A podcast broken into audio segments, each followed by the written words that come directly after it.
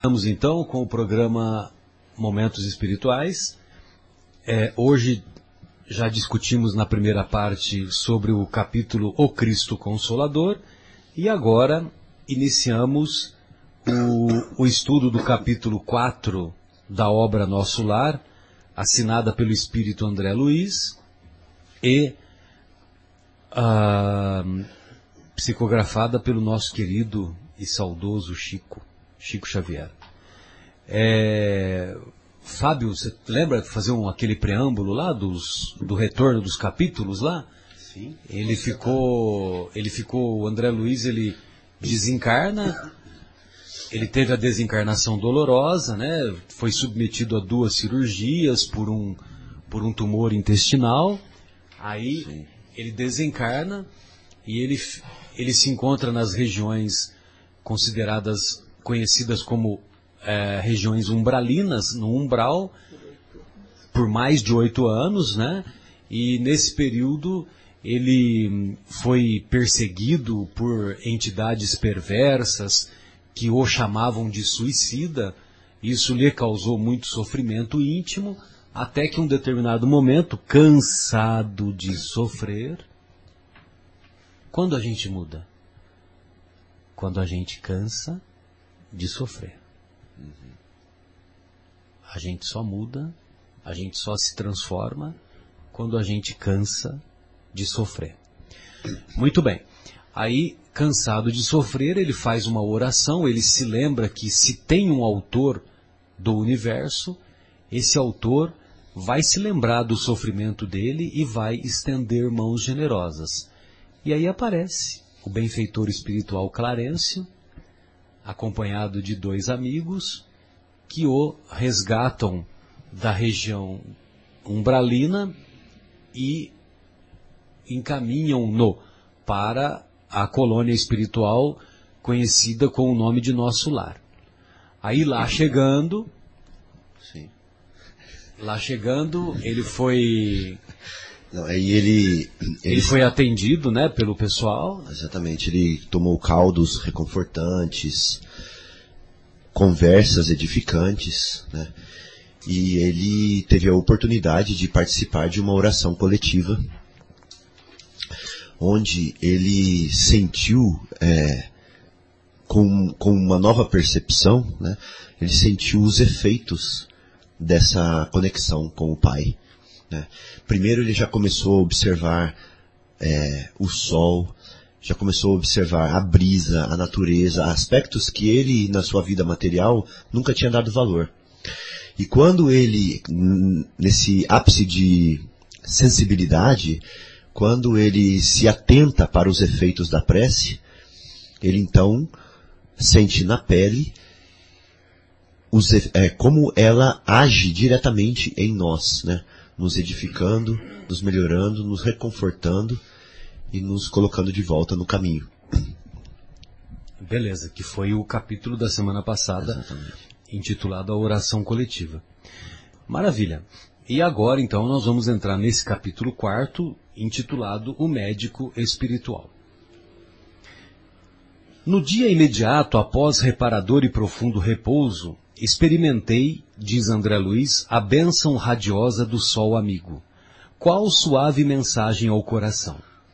Claridade reconfortante atravessava ampla janela, inun- inundando, inundando o recinto de cariciosa luz.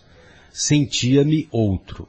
Energias novas tocavam-me o íntimo. Tinha a impressão de sorver a alegria da vida a longos haustos, a longas aspirações. Na alma, apenas um ponto sombrio, a saudade do lar, o apego à família que ficara distante. Numerosas interrogações pairavam-me na mente, mas tão grande era a sensação de alívio que eu sossegava o espírito, longe de qualquer interpelação. Quis levantar-me, gozar o espetáculo da natureza cheia de brisas e de luz, mas não o consegui, e concluí que, sem a cooperação magnética do enfermeiro, tornava-se-me impossível deixar o leito. Então, ele pôde participar da oração coletiva na véspera por, por causa da presença amiga do, do enfermeiro, né? Não voltara a mim das surpresas consecutivas quando se abriu a porta e vi entrar Clarencio, acompanhado por simpático desconhecido. Olha que, que expressão legal, legal, né? Simpático desconhecido. Cumprimentaram-me atenciosos, desejando-me paz. Meu benfeitor da véspera indagou do meu estado geral. Acorreu o enfermeiro, prestando informações. Como ocorre no hospital, né? É, então, vai passar visita, né? Então, é, a pressão estava boa, a frequência cardíaca, não teve febre, fez xixi, fez cocô, né? Aceitou a alimentação e assim por diante. Sorridente, o velhinho amigo apresentou-me o companheiro. Tratava-se, disse, do irmão Henrique de Luna. Luna é uma expressão em espanhol, significa lua. Henrique de Luna, do Serviço de Assistência Médica da Colônia Espiritual. Trajado de branco, traços fisionômicos irradiando enorme simpatia, Henrique auscultou-me demoradamente. Sorriu e explicou. É de lamentar que tenha vindo pelo suicídio. Lembra-se que lá no, lá no, lá no umbral, né, os, os espíritos perversos acusavam-no De suicida. de suicida, né? Chamavam-no de suicida. Enquanto Clarencio permanecia sereno, senti que singular assomo de revolta me borbulhava no íntimo. Ah lá, ó. Tava lá no mundo espiritual, mas nós continuamos os mesmos, né? Que negócio é esse de me chamar de suicida, né? Você também é, mais ou menos isso. Suicídio, ele pensando, recordei as acusações dos seres perversos das sombras, não obstante o cabedal de gratidão que começava a acumular, não calei a incriminação. Ou seja, ele reconhecia, ele era grato né, por todo o atendimento que ele estava sendo é, cercado pelos, pelos benfeitores, mas mesmo assim, como ele não, não admitia a hipótese do suicídio, ele falou, eu não vou ficar quieto. eu quero, eu vou dar a minha posição. Creio haja engano, asseverei melindrado. Olha só, melindre, portador de melindre. Melindre tem a ver com orgulho, né? Exato. Meu regresso do mundo não teve essa causa. Lutei mais de 40 dias na casa de saúde, tentando vencer a morte. Sofri duas operações graves devido à oclusão intestinal. Sim, esclareceu o médico, demonstrando a mesma serenidade superior.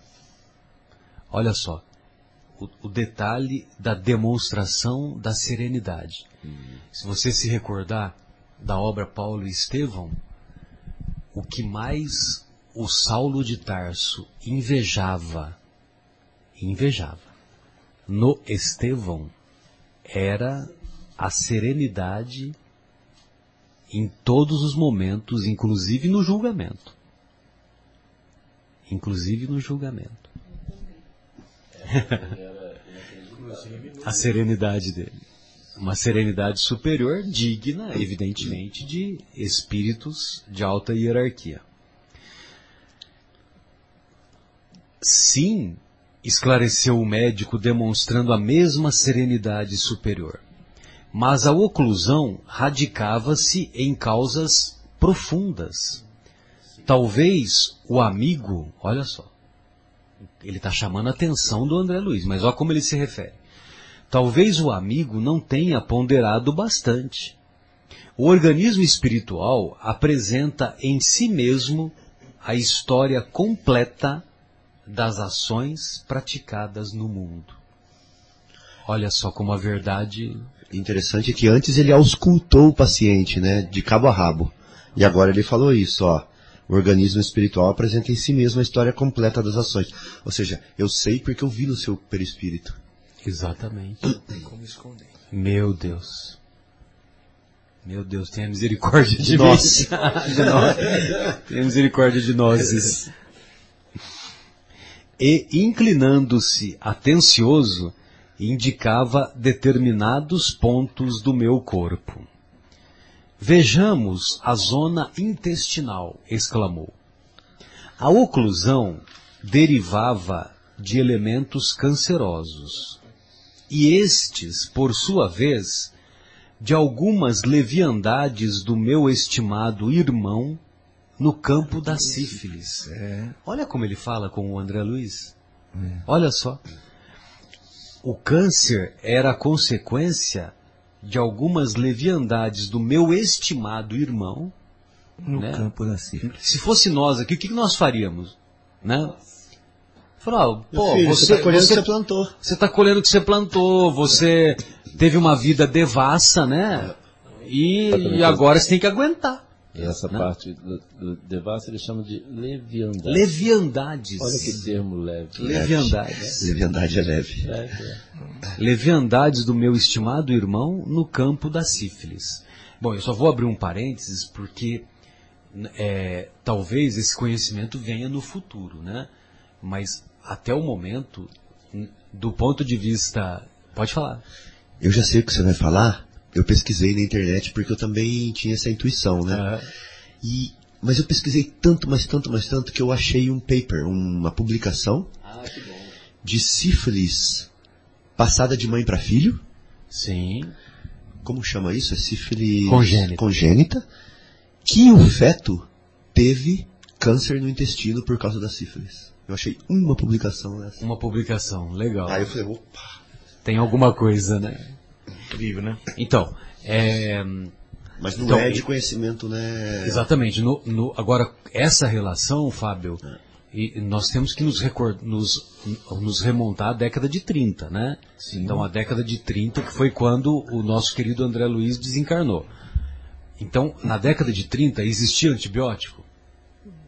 Não ah, existia. Não, não. Não existia. Certo? Então, o antibiótico veio no começo dos anos 40, é, né? Segunda Guerra 45, Mundial. Alexandre é. Fleming, né? Alexander Fleming, que aliás é uma história muito bonita, né? E, e começou em 45, né? Hoje, é. hoje o, o, os antibióticos são é um espetáculo hoje, né? Tem uma modalidade enorme, né? E com bons resultados, mesmo em casos graves, pacientes de UTI, essa coisa toda. Ou, se, ou seja, não chegaria ao ponto de desenvolver o câncer. Não com, chegaria com a atuação eficiente exatamente, do antibiótico. Exatamente. E a sífilis, ela se tornou, até o, o início dos anos 70, o início dos anos 80, a sífilis era muito comum você ainda encontrar pacientes com sífilis terciária no cérebro, com sífilis terciária no coração, né, que era doença grave. Agora, a partir da década de 70, quando a benzetacil, lembra da benzetacil? Sim. Começou a ser popularizada, né? Hoje praticamente nem é mais usada, né? Só para vocês terem uma ideia.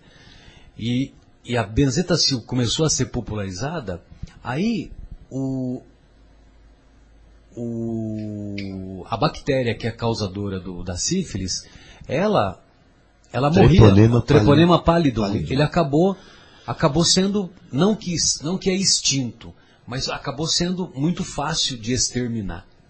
E aí a sífilis teve uma, uma diminuição vertiginosa. Existe a sífilis ainda hoje? Existe a sífilis ainda hoje mas numa proporção muito menor que era antes. Uhum. Entendeu? Então, hoje, para nós, eu até fiquei, fico contente de você ter encontrado esse, esse paper, né, esse é. artigo, porque, é, porque hoje vai ser muito difícil comprovar essa relação ah. da sífilis com tumores intestinais. Entendi. Mas é bem provável que no passado tivesse essa relação com mais frequência. Com mais e pode até ser que os médicos da época não não tivessem conseguido fazer essa correlação. Com certeza, e, porque não tinha e, tanto conhecimento. É, e o Henrique de Luna, sendo um médico é, já, né, com uma bagagem maior, um médico espiritual, ele conseguiu, porque ele falou, ele encontrou as raízes profundas nele. Uhum. Ele foi nas raízes profundas. E eu até pediria que você me mandasse esse paper que você eu encontrou. paguei, mas eu procuro de novo. É, aí que, a, que, é, que é muito legal, né, para eu para a gente desenvolver esse lado. E aí, da, e da aí mais uma prova da imortalidade da alma, né? Porque quem escreve esse livro? Um homem humilde. Exatamente. Que tinha um estudo, era um, um pouco estudado, mas como ele ia obter essa informação? Como ele ia obter essa informação década, décadas antes até de se ter esse conhecimento, né? Muito bom. Lindo demais. Vamos lá. Então vamos lá. A moléstia talvez não assumisse características tão graves se o seu procedimento mental no planeta estivesse enquadrado nos princípios da fraternidade e da, e da temperança. Entretanto, seu modo especial de conviver, olha só, ele não modo, critica, né? Ele fala, modo seu modo especial de conviver, muita vez exasperado e sombrio, captava destruições, destruidoras vibrações naqueles que o ouviam. Nunca imaginou que a cólera fosse manancial de forças negativas para nós mesmos? Há ausência de autodomínio, há inadvertência no trato com os semelhantes, aos quais muitas vezes ofendeu sem refletir conduziam-no frequentemente à esfera dos seres doentes e inferiores. Tal circunstância agravou de muito o seu estado físico. Depois de longa pausa, em que me examinava atentamente, continuou. Já observou, meu amigo, que seu fígado foi maltratado pela sua própria ação? que os rins foram esquecidos com terrível menosprezo às dádivas sagradas? Singular desapontamento invadira-me o coração. Parecendo desconhecer a angústia que me oprimia, continuava o médico esclarecendo.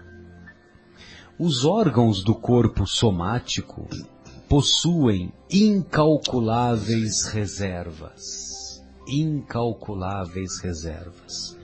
Segundo os desígnios do Senhor. O meu amigo, no entanto, iludiu excelentes oportunidades, esperdiçando patrimônios preciosos da experiência física. A longa tarefa que lhe foi confiada pelos maiores da espiritualidade superior foi reduzida a meras tentativas de trabalho que não se consumou.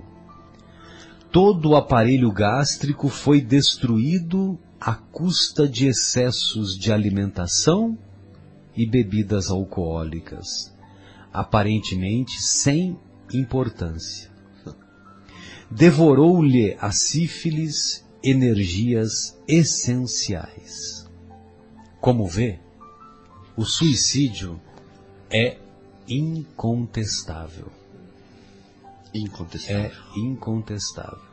Nossa, que vergonha numa hora dessa. Meditei nos problemas dos caminhos humanos, refletindo nas oportunidades perdidas na vida humana conseguia ajustar numerosas máscaras ao rosto, talhando-as conforme as situações.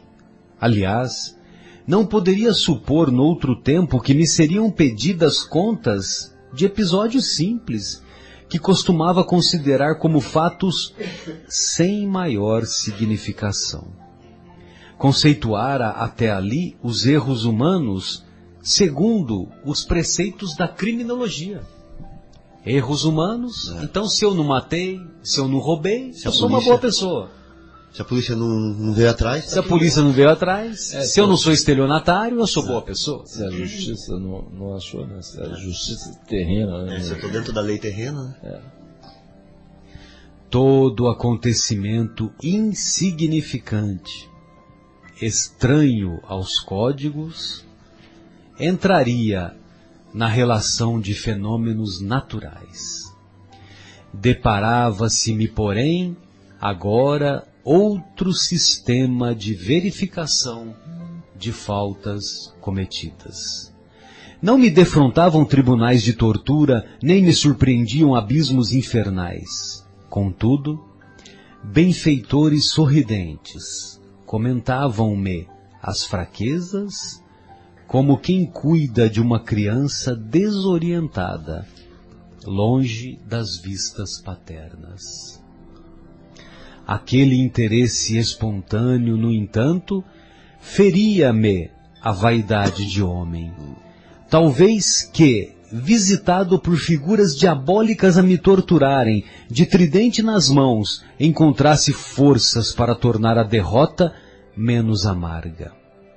Todavia, a bondade exuberante de Clarencio, a inflexão de ternura do médico, a calma fraternal do enfermeiro, penetravam-me fundo o espírito. Não me dilacerava o desejo de reação. Doía-me a vergonha. E chorei. Rosto entre as mãos, qual menino contrariado e infeliz, pus-me a soluçar com a dor que me parecia irremediável. Não havia como discordar. Henrique de Luna falava com sobejas razões. Por fim, abafando os impulsos vaidosos, reconheci a extensão de minhas leviandades de outros tempos. A falsa noção da dignidade pessoal cedia terreno à justiça. Perante minha visão espiritual, só existia agora uma realidade torturante. Era verdadeiramente um suicida. Perdera o ensejo, a oportunidade preciosa da experiência humana. Não passava de náufrago a quem se recolhia por caridade não, não, se, não passava de um náufrago a quem se recolhia por caridade. Ele estava lá no umbral, né? Então lá no umbral ele era semelhante a um náufrago. E não era para ele estar ali. E não era para ele estar ali. O náufrago não é para estar dentro do mar, né? É para estar no navio. É para estar no navio. E ele estava no mar, ou seja, ele caiu do navio. Exato. Ou seja, ele saiu da vida física na hora errada. Exatamente. Náufrago que foi amparado por caridade. Bem lembrado. Bem lembrado. Foi então que o generoso Clarencio, sentando-se no leito, a meu lado, afagou-me paternalmente os cabelos e falou comovido. Ó oh, meu filho, não te lastimes tanto. Busquei-te atendendo à intercessão dos que te amam, dos planos mais altos tuas lágrimas atingem seus corações. Não desejas ser grato mantendo-te tranquilo no exame das próprias faltas? Na verdade, tua posição é a do suicida inconsciente. Mas é necessário reconhecer que centenas de criaturas se ausentam diariamente da terra nas mesmas condições.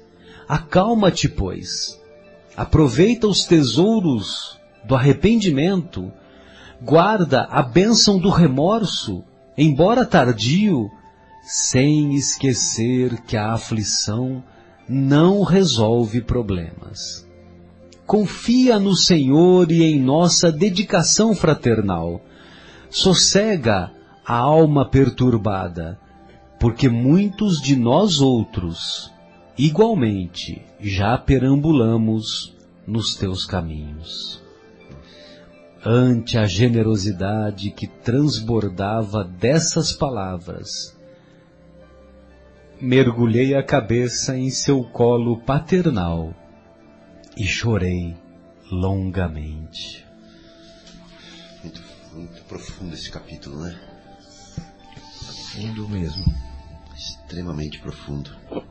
É, é, assim, uma coisa que é emocionante, né, que a gente se emociona com com a transparência, a honestidade dele, de, assim, de se desnudar absolutamente, né, para trazer esse, esse, esse ensinamento, essa, esse testemunho mesmo, né, quer dizer, para que a gente é, tenha essa consciência, desperte, né, para inclusive aquilo que a gente sempre comenta, a gente discute aqui, né? para a gente aproveitar a oportunidade da encarnação, aproveitar enquanto a gente está encarnado aqui.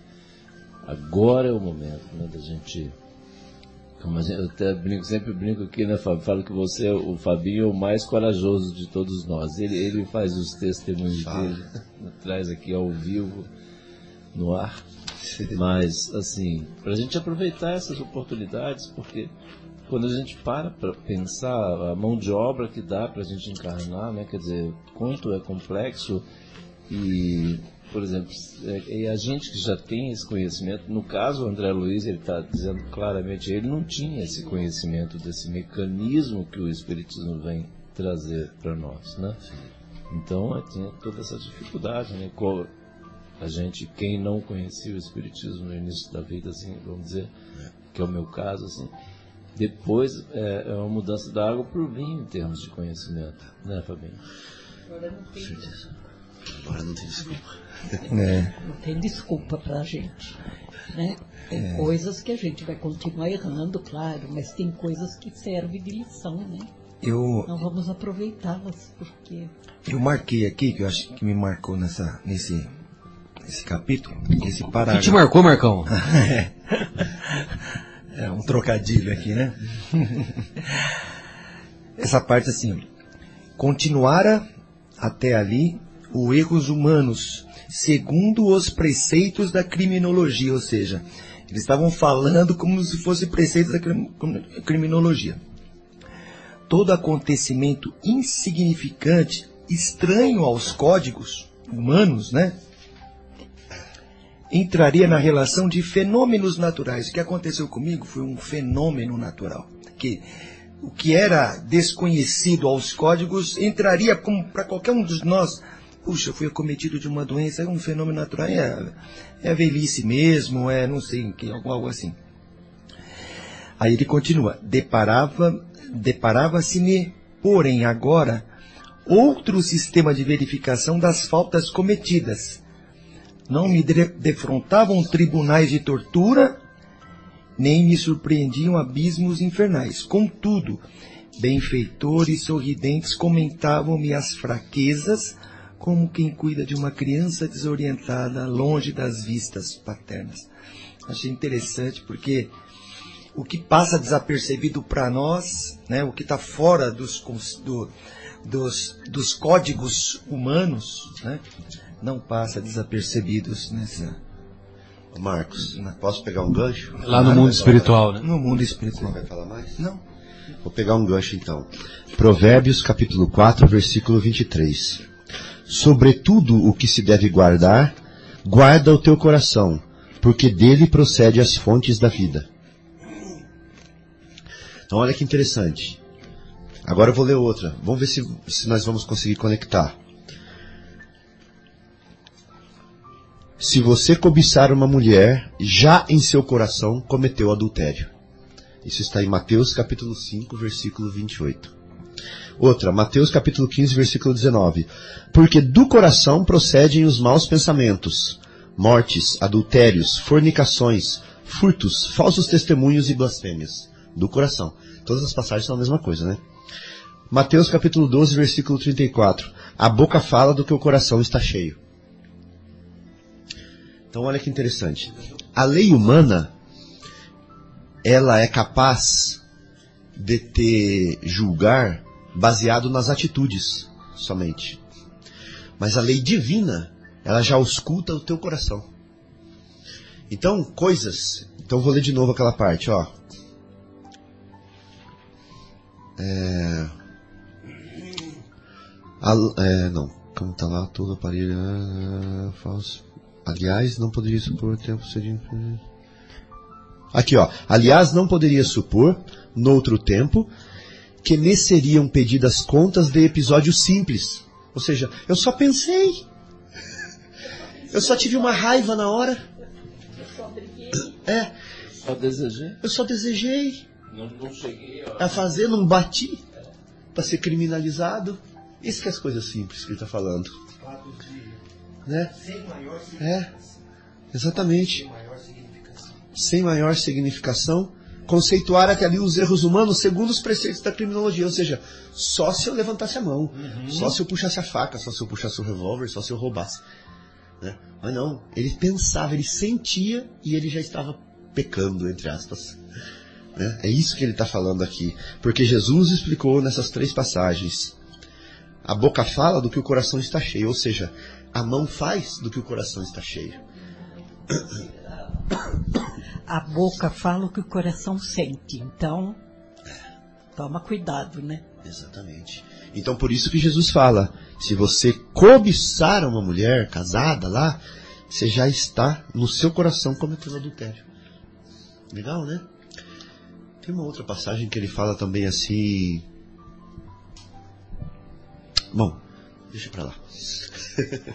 Mas a ideia pode falar, que... ué. Não, é que eu não lembrei mesmo a Ah, passagem tá. com clareza. Eu lembro, tá um pouco confuso na minha cabeça. Mas é isso, essa é uma, uma das coisas que eu queria falar.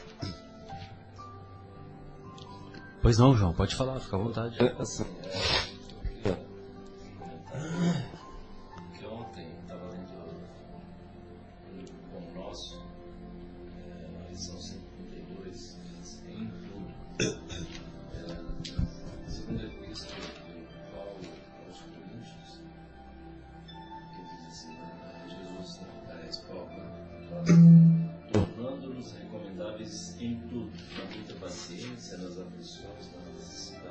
angústias. Essa questão, a hora que a gente entra no detalhe, igual você falou, só o pensamento a gente já está já tá pecando. gente. E aí, como ele diz assim, a gente precisa ser recomendado em tudo. Ele fala assim, a maioria dos aprendizes do Evangelho não encara seriamente o fundo religioso da vida, senão nas atividades do culto exterior. Na concepção de muitos, bastará frequentar assíduos as assembleias da fé e todos os enigmas da alma estarão decifrados no capítulo, olha que coisa linda, no capítulo das relações com Deus. Nossa. Silvano naturais. Entretanto, os ensinamentos do Cristo apelam.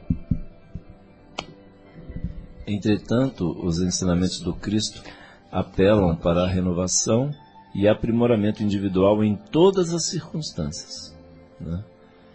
Eu, eu me lembrei muito disso aqui, a hora que você começou a falar isso. aí. Até nas mais insignificantes, como Exatamente. É. Quer, que dizer de um homem aparentemente, contri, aparentemente contrito nos atos públicos da confissão religiosa a que pertence e mergulhado em palavrões no santuário doméstico? Não são poucos os que se declaram crentes ao lado da multidão, revelando-se indolentes no trabalho, desesperados na dor. Aquela mensagem que você leu, né, Marcelo? Desesperados na dor, incontinentes na alegria, infiéis nas facilidades e blasfemos nas angústias do coração. Por que motivo pugnaria Jesus pela formação dos seguidores tão só para ser incensado por eles durante algumas horas da semana em genuflexão? Nossa. Insensados. Insensado. Não é assim, Ou seja, pegar o incenso. Exatamente. é. Aí fala assim: atribuir ao mestre semelhante propósito seria rebaixar-lhe os sublimes princípios. Olha que coisa impressionante. É indispensável que os aprendizes se tornem recomendáveis em tudo, revelando a excelência das ideias que os alimentam, tanto em casa quanto nas igrejas, tanto nos serviços comuns quanto nas vias públicas. escolas, nas ruas, nos campos. Tudo, é. Construções. E construções. E aí ele conclui assim: certo, ninguém precisará viver exclusivamente de mãos postas ou de olhar fixo no firmamento. Todavia, não nos esqueçamos de que a gentileza, a boa vontade, a cooperação e a polidez são aspectos divinos da oração viva no apostolado do Cristo. Obrigado, João. Precisava escutar isso. Sensacional. Muito bom. Então, aí o, o, Fábio, uma coisa assim que me tocou muito nessa parte é quando o Henrique de Luna está tá descrevendo lá as alterações do exame da zona intestinal, é, ele falou aquilo da sífilis, né, que nós já comentamos, e também ele disse assim, né, nunca imaginou que a cólera fosse manancial de forças negativas para nós mesmos. Então, é lógico que provavelmente ele era uma pessoa é, irascível, né? Então, envolvido lá com manifestações da ira, da cólera, do nervosismo, né? Que não tinha paciência com ninguém no trato do dia a dia. Não tinha autocontrole. Isso. E isso, ele, não, ele desconhecia que isso era manancial de forças negativas que acabou afetando o próprio corpo, né? E aí vem a ausência de autodomínio. Isso é uma coisa assim que, que me, me toca demais, né? Porque é, quantos de nós verdadeiramente fazemos o autoconhecimento? Fazemos a autoavaliação diária para buscarmos o autodomínio, para termos controle sobre os nossos desejos, sobre os nossos, as nossas emoções, as nossas reações, as nossas reações, as nossas raivas, parar com aquela bobagem, né, de ver um, ver passar um cara com uma BMW branca zero quilômetro e morrer de inveja. Tô dando um exemplo, né? Entendeu? E desejar que ele é, e passando numa velocidade elevada, olha, tomara que você pegue o primeiro poste, mas de borracha, para que nada lhe aconteça, né? Entendeu? Então, é, é, quando ele fala assim da ausência de autodomínio, e nós vamos ver muito isso na, nas outras obras, né?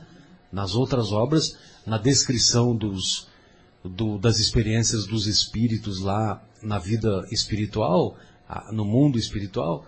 Então, nós vamos nos deparar com personagens que a ausência de autodomínio determinou muitos flagelos, muitas dores lá na caminhada evolutiva dos nossos irmãos. A inadvertência no trato com os semelhantes, né, que provavelmente ele tratava com descaso, né? Você imagina, ele era médico no Rio de Janeiro, né, já com uma certa fama, e ele, as pessoas que ele julgava subalternos, ele praticamente desprezava, né? E atropelava. Atropelava, passava por cima. E, e muitas vezes essas, essas, é, esses diálogos que ele, que ele tinha com essas pessoas, ele não estava nem aí, né? Ele tratava com deseducação, né? E, pra... e aí, né, Marcelo, a gente dentro dessa linha que você está falando, que até o Fabinho estava puxando aí, quantas vezes, né? Quantas vezes todo dia a gente faz isso aí, né? É. Quantas vezes a gente reflete para a gente caminho melhorar? de casa para o programa de rádio. É. Já. Né?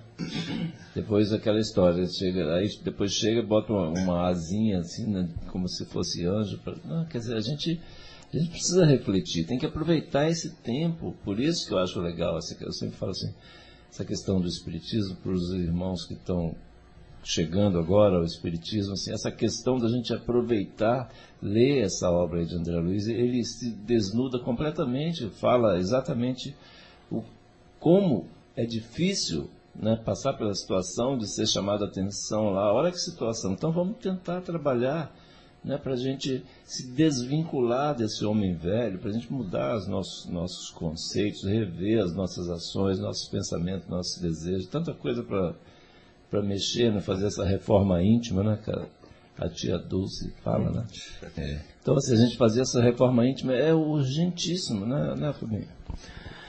É, como o Marcelo falou, a, a, leu aqui, né, a parte da a cólera, o quanto nos faz mal, e o que para nós, assim, às vezes é uma coisa insignificante. Né? E é gigante. é, é, pode ser para nós, na nossa visão material, certos erros, certos deslizes nossos, coisas insignificantes. E é o que ele está dizendo aqui. né? O que era que eu achava ser insi- insignificante é, era era grande Causa de dores, né? causa de dores. né? Tratar uma pessoa mal, desfazer dos outros. né?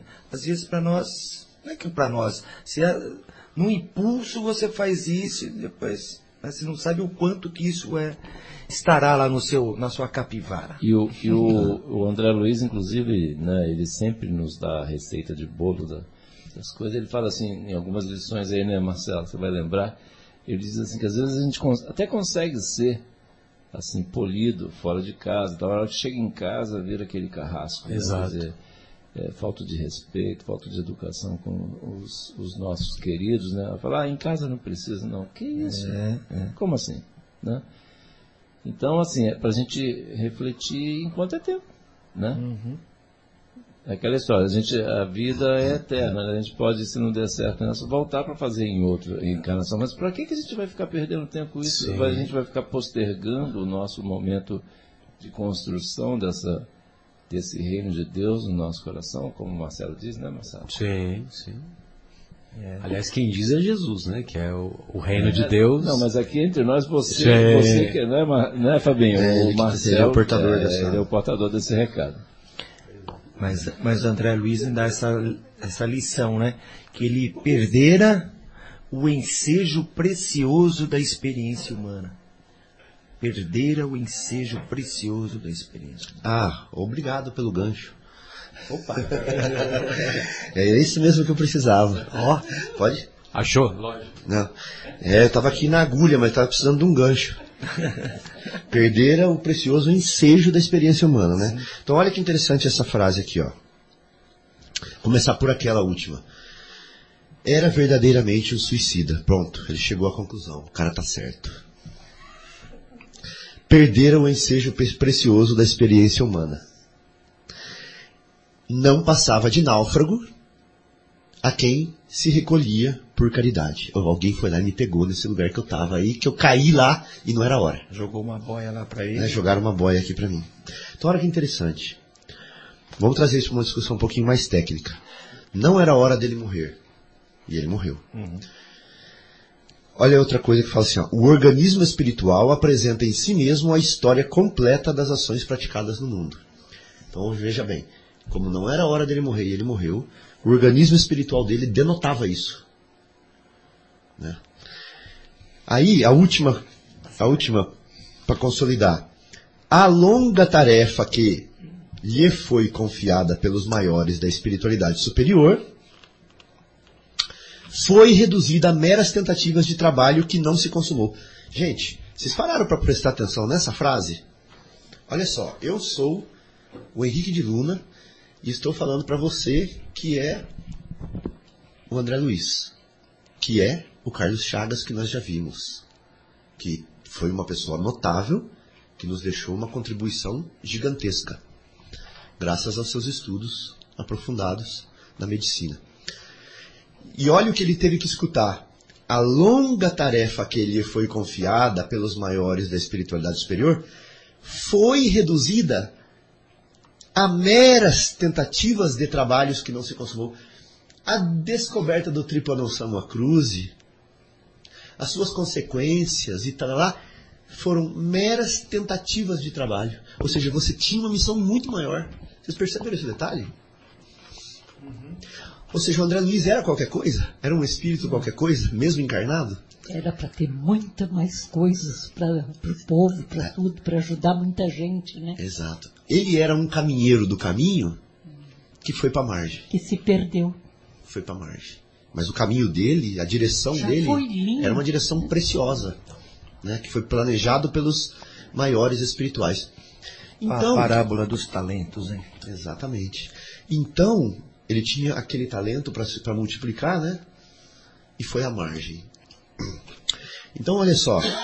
Por que, que os espíritos inferiores no umbral, será que eles têm a capacidade de visão de raio-x igual o Henrique de Luna tem? Né? O Henrique de Luna auscultou o André Luiz por vários. é, por, por longo tempo. E os espíritos do umbral, como eles sabiam que ele era suicida? É porque como a gente já falou que o perispírito dele mostrava, ele também exalava fluido vital. Né? Porque ele passou para o lado de lá sem ter esgotado ainda a carga de vida dele, antes da hora. Então ele foi para lá exalando vida orgânica. E os espíritos que ainda se sentem atraídos pela materialidade da vida, né? Eles se sentiam atraídos por esse fluido animal, por esse fluido material, né? E o perseguiam por isso. Eu quero. Eu quero desfrutar da vida com você. Você tem vida em você ainda, vida orgânica.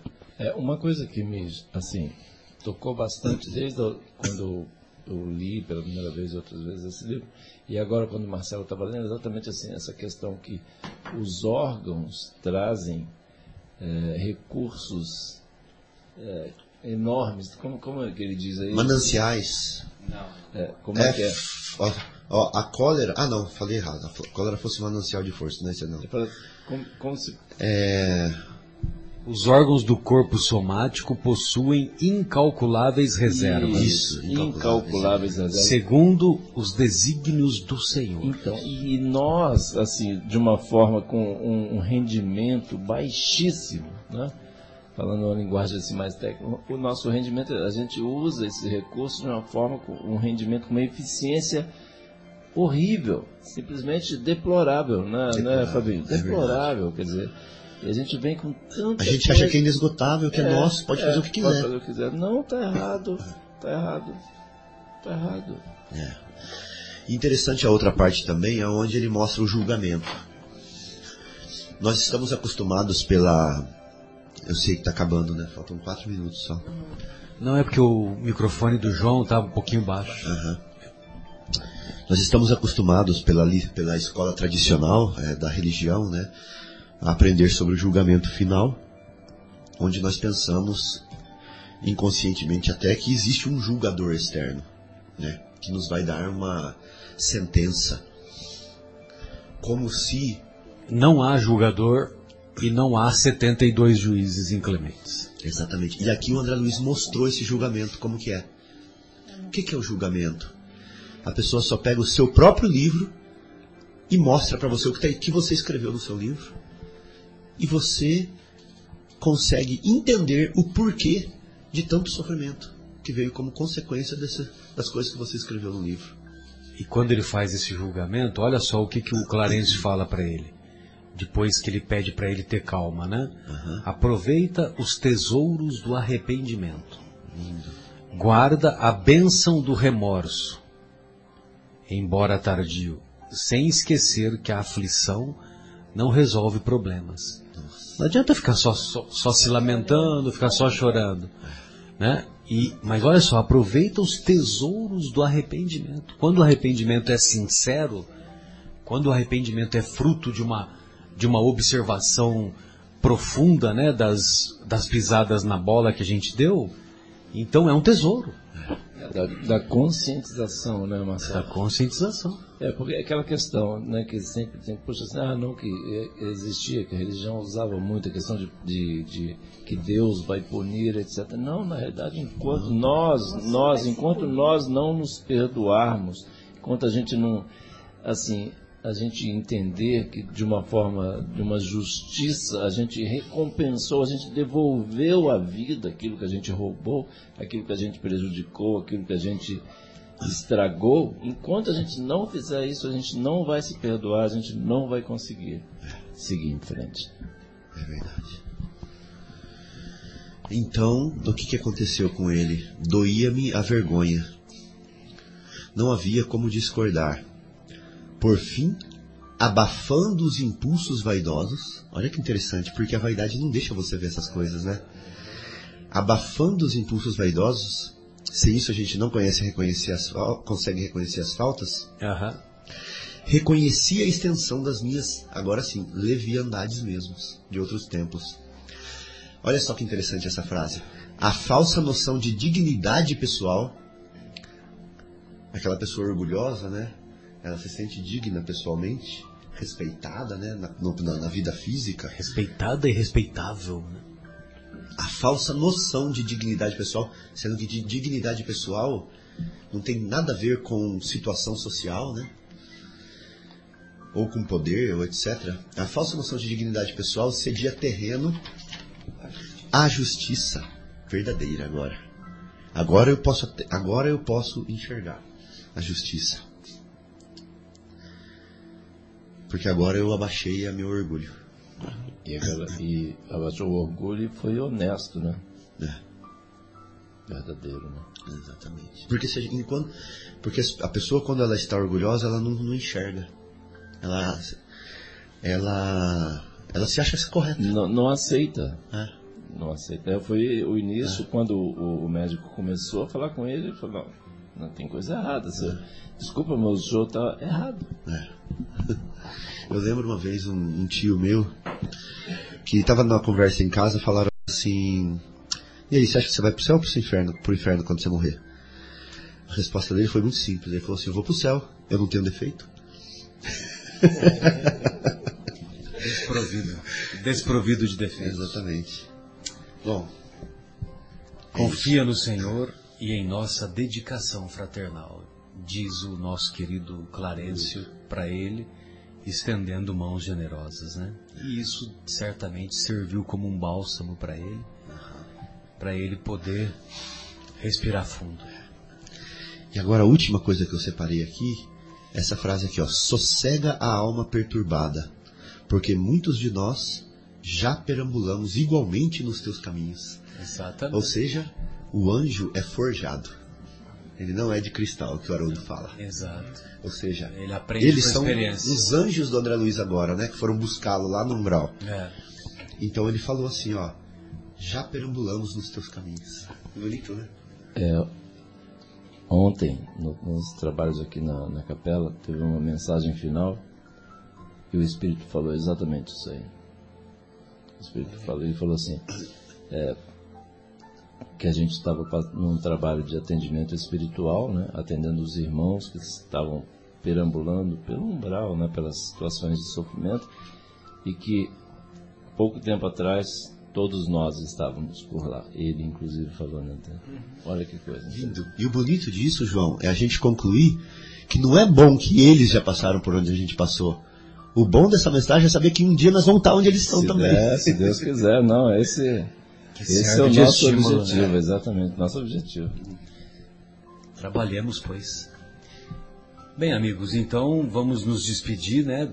Como vocês veem, quando a gente começa a falar sobre o Evangelho, a falar sobre essa obra magistral do André Luiz, então, se deixarmos o assunto se estende madrugada fora, né? Como nosso querido Chico fazia tantas vezes com os amigos. E então nós vamos nos despedir, deixando um abraço fraternal e o sincero desejo de uma semana produtiva a todos os corações que nos ouvirem. Um grande abraço, até mais. Fátima, sua despedida. Boa noite, queridos amigos. Tenham uma ótima semana abençoada por Jesus. Uma boa noite a todos, foi um prazer enorme estar aqui e que Deus nos abençoe. Boa noite, amigos ouvintes, e até o próximo programa. Pois não, Boa, Marcos? boa noite a todos, uma excelente semana. Até a próxima sexta, se Deus quiser. Um abraço a todos os amigos. Hoje, hoje não mais, né? que Nós estamos a 4 minutos do dia 21 do 7. Ontem, dia 20, 20 do 7, foi o dia do amigo. Um abraço a todos. Fiquem com Deus.